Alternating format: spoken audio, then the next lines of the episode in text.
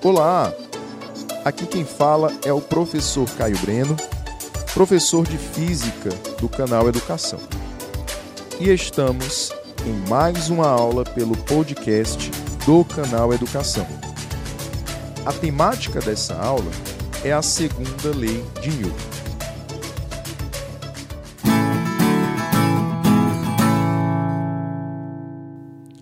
A Segunda Lei de Newton, também conhecida como princípio fundamental da dinâmica, afirma que a força resultante que atua sobre um corpo é igual ao produto de sua massa pela aceleração. De acordo com ela, quando se sujeita um corpo à ação de uma força resultante não nula, esse corpo adquirirá uma aceleração da mesma direção e no mesmo sentido da força resultante. De acordo com a segunda lei de Newton, a aceleração obtida por um corpo é diretamente proporcional à força resultante aplicada sobre o corpo e também inversamente proporcional à massa desse corpo. Nesse sentido, entende-se que, para que um corpo possa sofrer mudanças de velocidade, é necessário que as forças que atuam sobre ele não se anulem. Assim, é possível calcular a aceleração do corpo com base nas grandezas força e massa. Além disso, pode-se observar que a aceleração é dada pela razão entre a variação de velocidade, delta V, e um intervalo de tempo, delta T. O conceito de força é de grande importância na compreensão da segunda lei de Newton. A força resultante diz respeito à soma vetorial de todas as forças que atuam sobre o mesmo corpo.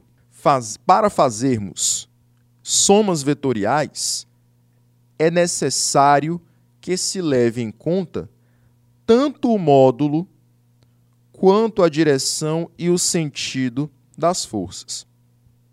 Assim, forças paralelas somam-se, forças opostas subtraem-se e forças perpendiculares somam-se, segundo o teorema de Pitágoras.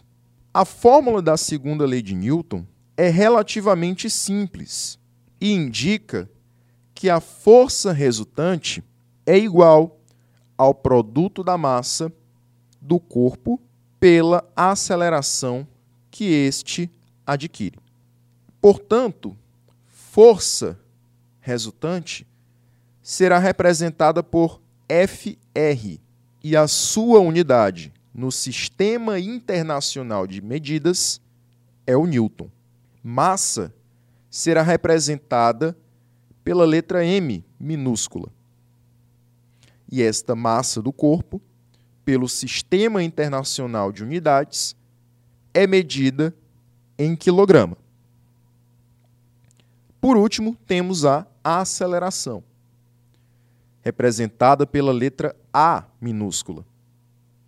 E esta aceleração é medida em metro por segundo ao quadrado. Bem, galerinha, finalizamos aqui mais uma aula de física pelo podcast do Canal Educação e nos encontramos em uma próxima oportunidade. Até a próxima e até lá!